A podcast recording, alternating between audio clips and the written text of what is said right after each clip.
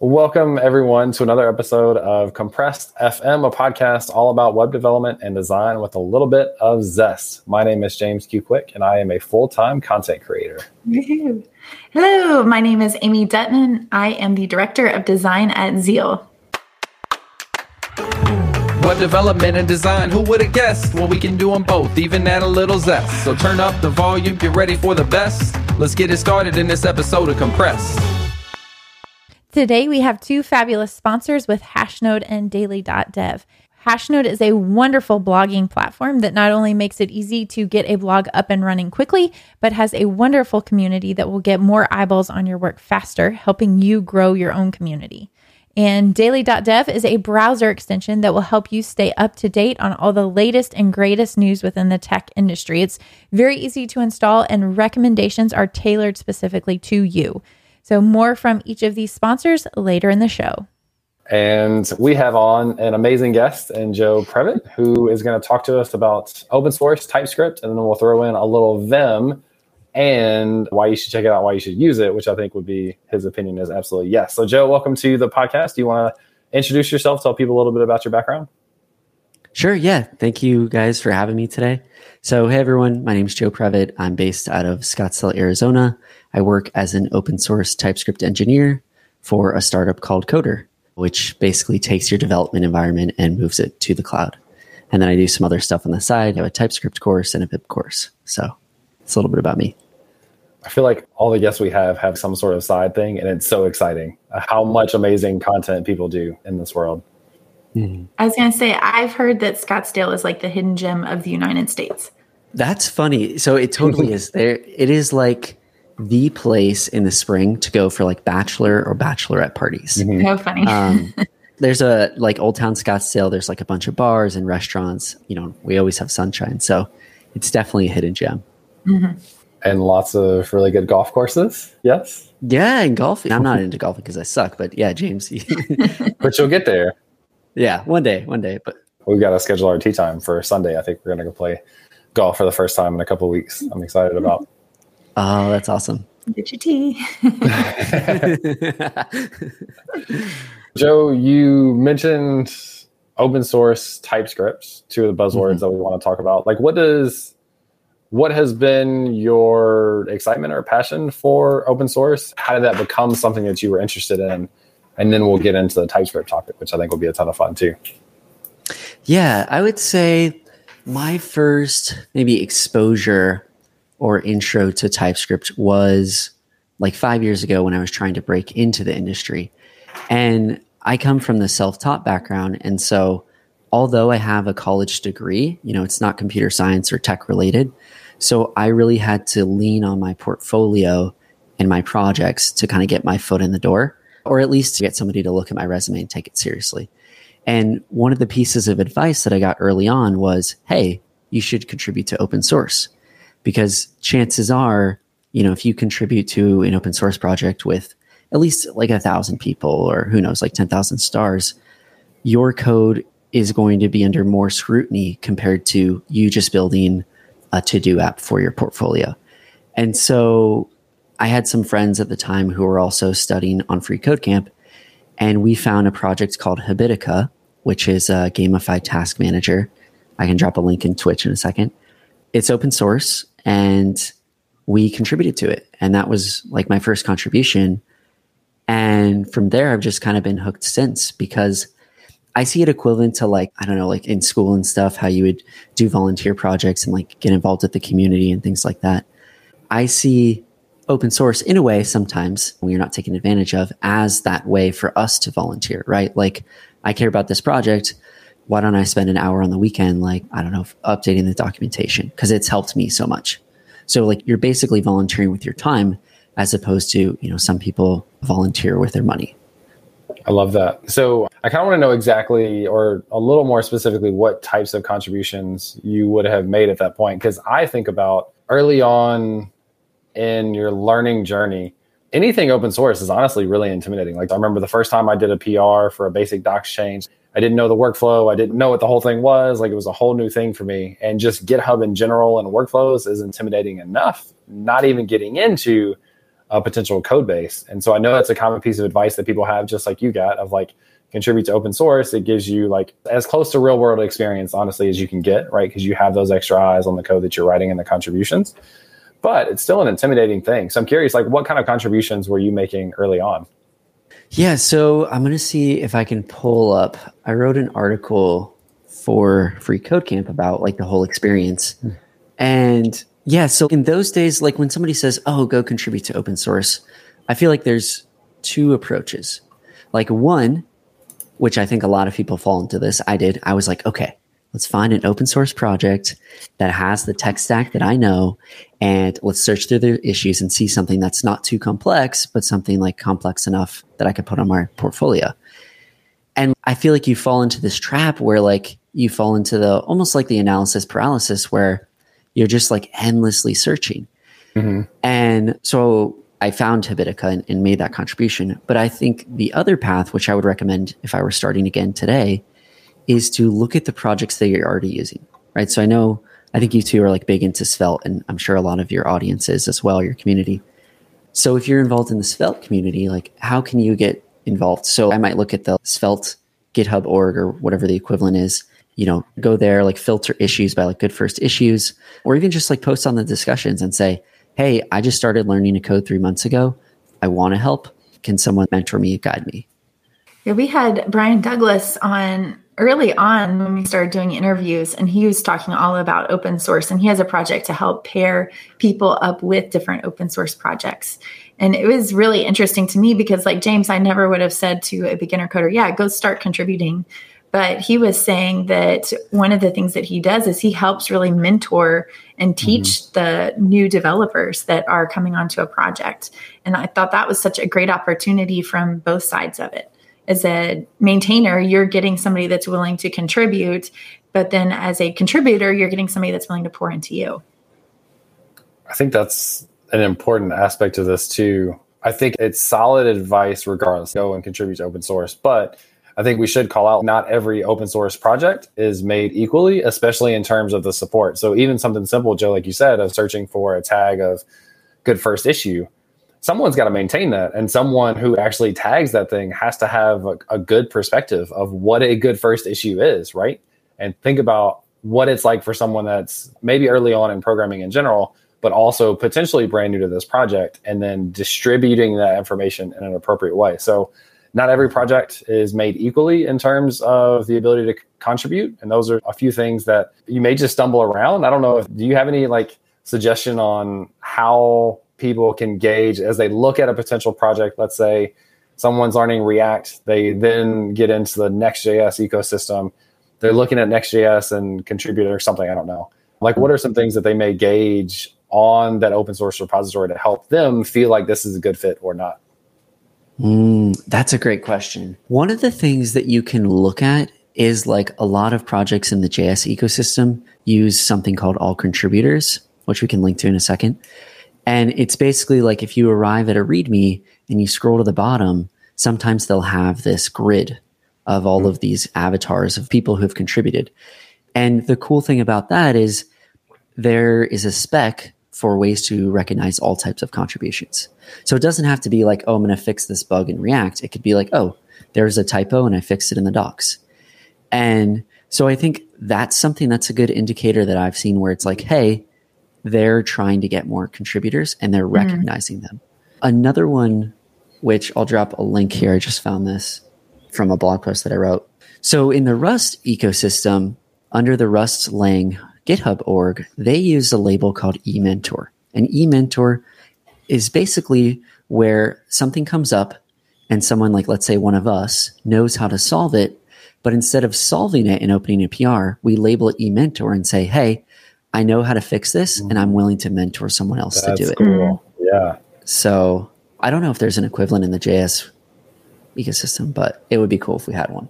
Yeah, I love that. Do you have like your own open source projects that you're maintaining? So for work, I maintain a project called CodeServer, uh, which I'll drop a link here, which is a fork of VS Code that runs in the browser. So if anybody listening wants to get into open source, like that's what I do for work, you can come and I can guide you. But yeah, that's kind of that's my main open source contribution right now. Very cool. So the code server repo that you just mentioned, you mentioned like VS Code in the browser. What's the difference between that? And I always get these things confused. So if you're on GitHub and you do period, that opens up GitHub Spaces. Is that right? I always forget what the different things are because I feel like there's a lot of tools now. yeah. So when you hit the dot, I believe that opens GitHub.dev, which mm-hmm. is it's basically code spaces without a backend. So right, if you go to open the terminal, there's no terminal. So just kind of viewing what's there, and you can make changes, but you wouldn't be able to run things. Exactly. Okay. Gotcha. So that's GitHub.dev. You know, anybody can use. There's Code Spaces, which was in beta for a long time. I think it's open now, and that would be like basically taking VS Code and putting it in the browser. So you do get the full experience, mm-hmm. like the mm-hmm. terminal okay. and running processes and all that. Very cool. Sweet. Uh, we got a comment in the chat. I don't know if you were going to respond to this, but a question about beginners and open source can join to contribute. Do you want to respond to that one? Yeah, sure. So if you want to contribute to Code Server, I would be more than happy to mentor you. The best thing you could do is open a discussion and say, "Hey, I was on James and Amy's on Compressed today. You know, I'd love to contribute. Can you guide me?" Love it. I think like content creation, Amy and I have talked about this. Like so much of it comes from a place of wanting to teach and to help people, and that's where we really shared that passion. It's documented like in our earliest notes of like why we're doing this together. And I'm really glad that we have that because we can always refer back to that and kind of reference: Are we still getting that aspect out of what we're doing, like we originally planned on? Which I think we are. It'd be fun to make that public too. By the way. Yeah, that's true. Yeah, I'd read that it. That would be fun. It was my pitch, James. Yeah, the pitch. Yeah. Do a podcast with the crazy lady on the internet. yes. That's exactly what she said. She was like, Hey, I'm, i know this is going to sound no like way. a crazy person on the internet, but would you want to do a podcast? I was like, Oh, we just met. Like, exactly. Yeah, it worked out so well. But back to the other point is like that love for teaching. It's cool when you're in a position when you obviously have a similar passion, all the content and teaching and workshops and things that you've done, where you're in a role where part of your role is to continue to do that. That's why DevRel has always, or for a while now, been the thing that I want to do because I get to combine tech and programming and writing code with teaching other people how to do that through content. So it's nice that you have that ability to have teaching be a part of what you do on a regular basis. Yeah, I feel super fortunate because, you know, I joined Coder and they wanted someone to come in and work on the code server team. And so I've had that opportunity to do like the project manager, the contributor, the reviewer, getting people involved in code server. And so it's a really amazing project and it's been around for four or five years. And so I just feel very fortunate to get to do a little bit of DevRel and a lot of you know technical mm-hmm. work. Good balance, I think. Yeah. I wanted to take a brief minute to talk about Hashnode. So Hashnode makes it easy to start a blog in seconds on your own custom domain for free. It's fully optimized for developers and supports writing in Markdown, rich embeds, publishing from a GitHub repository, syntax highlighting, and edge caching with Next.js blogs deployed on Vercel. On top of this, your article gets instant readership from the growing community. James and I have talked before on the podcast about how valuable creating content is and how developing an online presence really does give you respect and credibility in the tech space. And really, there's no better way to do that than through Hashnode. So be sure to go to hashnode.com and join the community. Special thanks to Hashnode for being a compressed FM sponsor. So, TypeScript. So you're well, code server is written in TypeScript, so it's a good segue. yeah, so perfect segue. But your TypeScript experience goes further back than mm. your job there, right? So just give me a little bit about when and why you got started with TypeScript, and then we'll take it from there. Yeah, definitely. So I think it goes back to 20, I want to say 2018. I was working at a company here in Scottsdale, and I was part of a front end team. There were about four of us, and we were building an internal application with Next.js and Jest, and I think at the time we are using styled components. And that's when I was starting to get more active on Twitter, and it felt like you know the cool people were like getting into to TypeScript. Right. Yeah, like the people that like I look up to. Um, hey, Amy and I are playing catch up in the cool space, by the way. Yeah, we're like, now we're like, okay. now we're, we're in there. We're in the cool space. I don't know if we're in there. We're chasing it. We're, we're trying. Yes. I think we're there. We're in the crazy part. Well, thank you. the crazy. I'll take that. yeah. So like 2018 was like, okay, this thing's on my radar. maybe I should start learning it. Mhm. We weren't using it at work at the time, but I was on the market and I was interested. And so I joined a company actually, EchoBind, and they were using TypeScript as part of their default stack. So I was like, okay, like I got to learn it quickly. And so they taught me a lot. One of the cool things about that was it was an agency. So we had 40 hours of billable work. And what they did is they scaled it down to 32 and they gave us what was called investment time. So 32 hours of client work and then eight hours of one-on-ones, meetings, but then the rest was spent on learning things that, you know, might help the business. It's similar to the Google's like 20%. And so I said, you know what? I want to go deep on a topic. Like I want to be the EchoBind TypeScript in-house expert. And so that's kind of where I started doing this deep dive. That's so great. Zeal has a similar setup with the mm. 32 hours. All our client projects are either 32 or 36 hours, but those extra to hit 40 are Zeal time. And it makes all the difference. And not just on a personal level and keeping all of us like engaged and doing fun things, but it makes its way into client projects. We've been able to make better recommendations for mm-hmm. clients because of the work that we're doing on the side or that we're learning. Exactly. Like you could be like, hey, I built this clever way to have, I don't know, component design system. Let me pull mm-hmm. that tool out so that we can use it across other client projects. Yes. And it honestly offers a little bit more stability in our billing. So if there's a holiday mm. that week, we still bill 32 hours. So the billing is a lot more stable than having these ebbs and flows depending on holidays and stuff like that. That's an interesting point. Yeah. Yeah, I think it's a big win overall. Yeah, mm-hmm. I'm have been pretty outspoken. I guess like at FedEx is probably the biggest opportunity for this of saying that like developers need time to invest in looking at what's next or alternative tools. Because otherwise you just don't grow. And especially for something like culturally at FedEx where the culture's been around a long time it's not like they were modern JavaScript developers who are used to stuff changing every day like we are. That's the expectation so I was always a big advocate of like we need to spend some amount of time learning. And I just realized I don't know if I put this together, Joe, but you and I and Mike Cavaliere sat outside on our last day in Atlanta at Render, and he's at EchoBind. I don't know if I put together that you had worked there also. Did y'all work there together, or did you miss each other? Yeah, no, we worked together. We were coworkers. Okay, cool. Yeah. I don't know if I got that at the time or not, but as soon as you said it this time, I was like, oh yeah, So yeah, and one of the co-founders of EchoBind, Michael Yared, he was at Render as well. I don't hmm. know if you got a chance to meet him. He was there Yeah. for like the first day. the community like it just gets so much smaller especially as you start making out in person and start to actually see people for who they are which here's the fun fact of the day we all three of us will be in person together in how long can i prolong this november for Modern Frontends Live I was just wondering that. So you read Mhm. my mind. Yes. so we'll be there so i think amy we're back on to do a live episode of the podcast as a talk Awesome.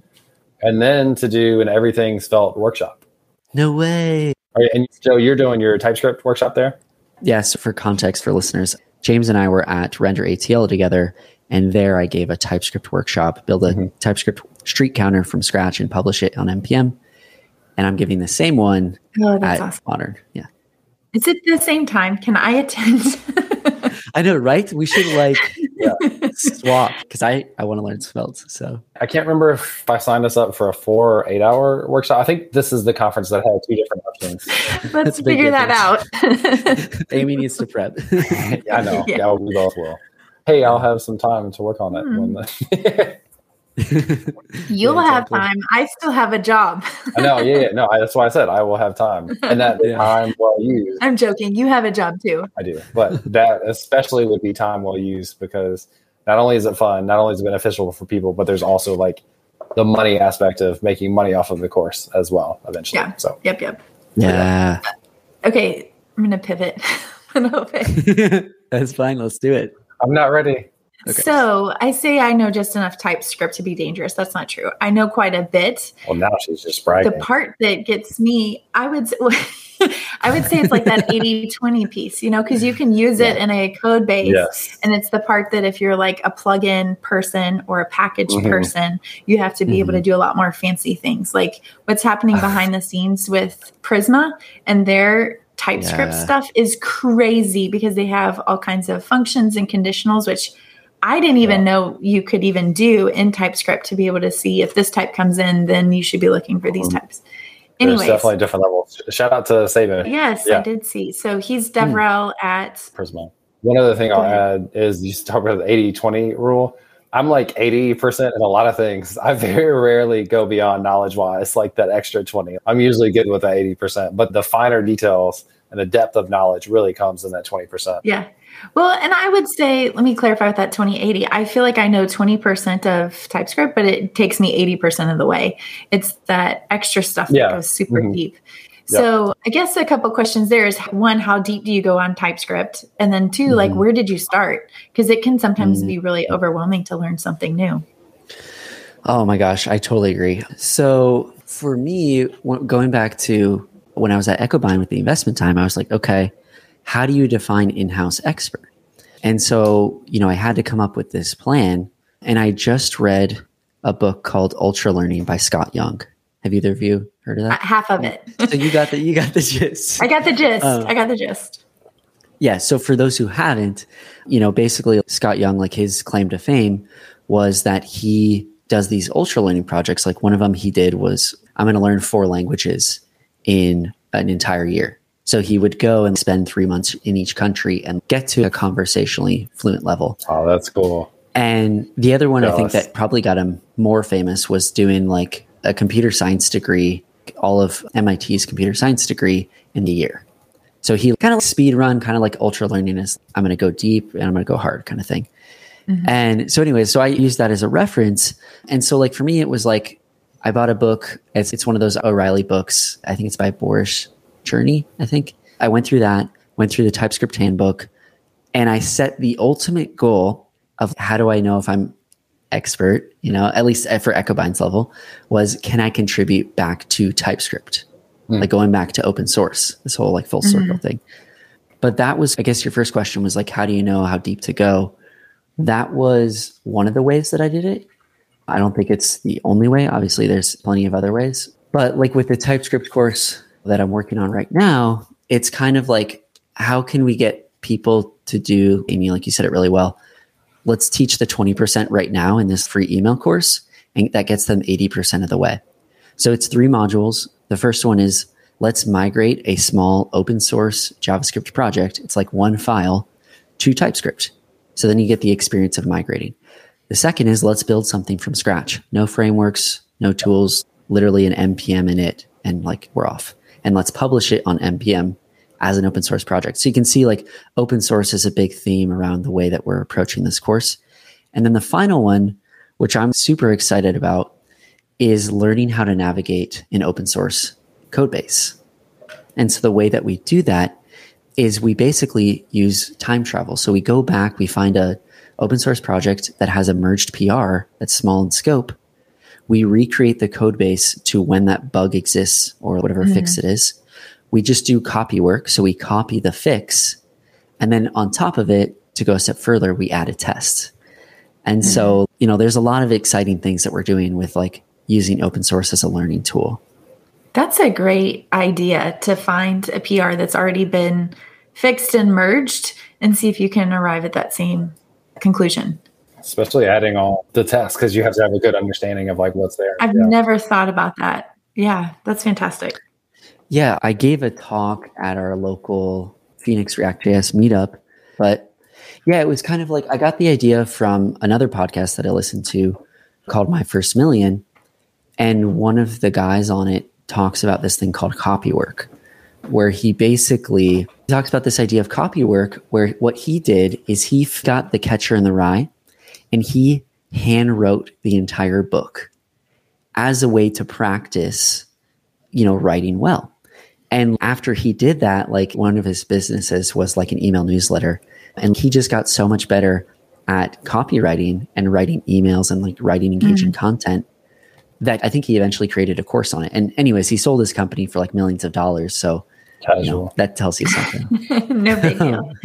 yeah, yeah. No, that whole concept is fascinating, though. There's a UI UX course called Shift Nudge by MDS, and it's fantastic. Matt used to teach at the University of Georgia. But in one of the modules, he has you go through like different screens that Apple's created, like the weather app or the stock app, and basically copy it. You take it into Figma and then you just layer on the text and the shapes and things like that. But he talks about in the course, you learn so much from type scale and spacing by doing that because you start to see some of the principles that Apple uses in their design that you can then apply to your own. And that's crazy because you think well, that's plagiarism. But you know, if you're not claiming it as your own and using it as a learning tool, it really is beneficial. Yeah, exactly. And so when I was putting together, I found this issue on the React Hooks testing library. And it was this person was like, hey, I want to test my custom React hook in a server side rendered environment. It's breaking right now. So that person implemented a fix like April 2021. We take it, we check out the commit before, we implement their fix. And the cool thing about it is they didn't add a test. So in the course, we start with a test. We take a TDD approach. We add a test, reproduce their bug, add their fix, and we actually find a way to like make it even better, like tiny like TypeScript adjustment. And I actually took that and submitted it as a PR back upstream like two months ago, and that got merged. And so that was exciting. That is very cool. One of the things I'm really impressed about people that are listening to audio after the fact, you can't see this, but Joe shared a link to joeprevite.com slash TypeScript.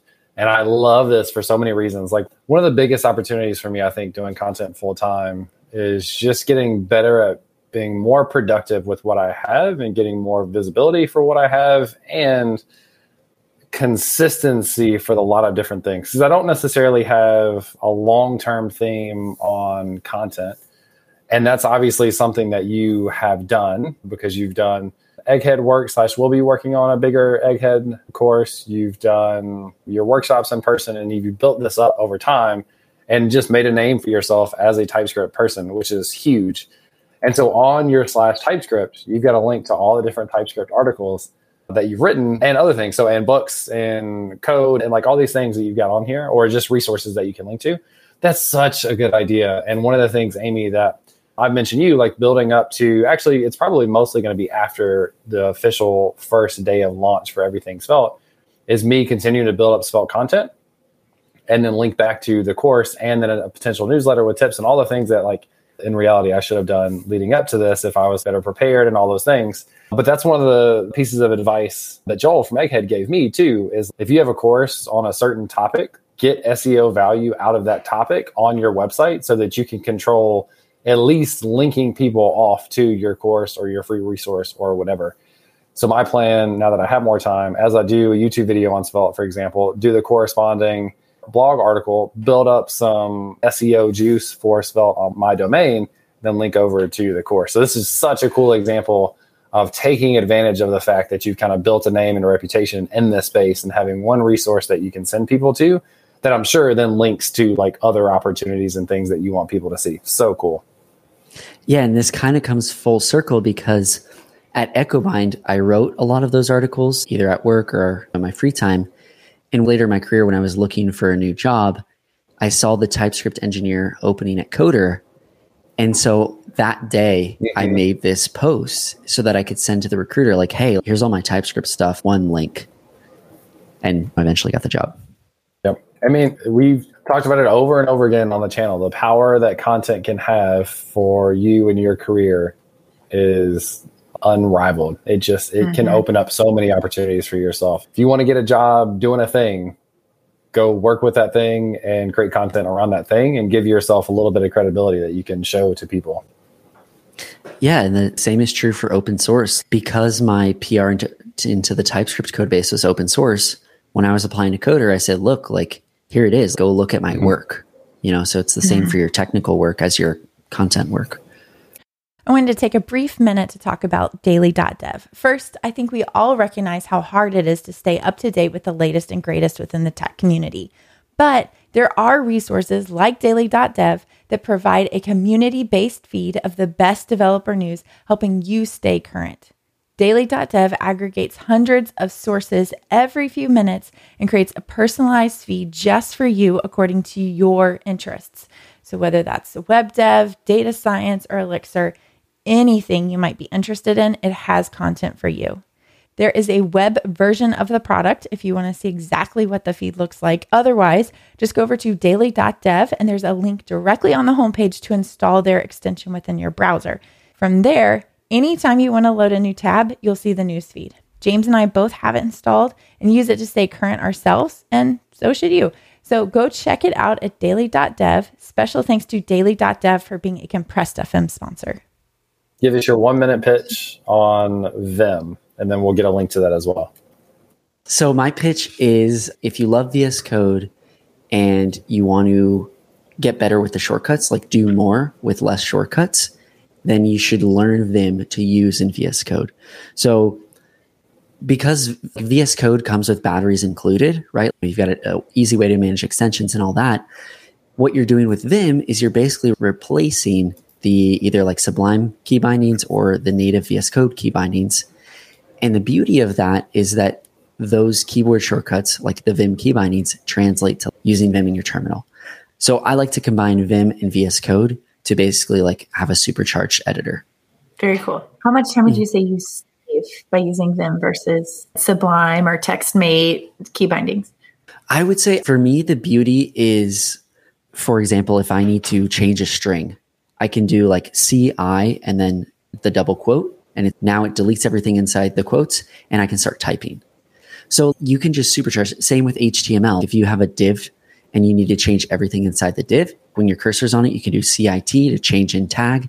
And so it's just amazing how fast you can change things. Wow. Same with like functions, like the two curly brackets. Mm, very cool. The one reason I haven't gone farther down the Vim route, and I probably won't, and it's the same reason that I haven't gone down the GitHub Copilot route, is it makes it really hard for recording content if people yeah. don't know what you're doing. And that really disappoints me sometimes because I would love to use both of those things, but I just find myself like recording something and having to change settings and just not wanting to overwhelm people that are watching the piece of content that's focused on something else that's not Vim or GitHub Copilot. But I have loved going through your content and seeing the impact that you've had an influence on getting people to at least check it out in the community. Yeah, it's been really cool. Yeah, because I mean, the other thing that's cool is like it's transferable, right? If you're using Code Sandbox or Replit, both of those have Vim key bindings. If you're using mm. Obsidian, Vim key bindings. So again, your Sublime key bindings aren't going to transfer over, but chances are your Vim will. Yeah, fair enough. So, yeah. Cool. So two links. I want to make sure that we just kind of reiterate for the podcast typescriptcourse.com and Vim for VS Code.com. So we'll have those in the show notes for people to check out. Amy, will you close this out? yeah, we appreciate everybody for hanging in there, hanging out, talking in the chat. Joe, appreciate having you on. It has been a pleasure. I have not checked to see who the guest is next week. I'm sure it's somebody great as well. So come back next week, same time, same place. That's all we got.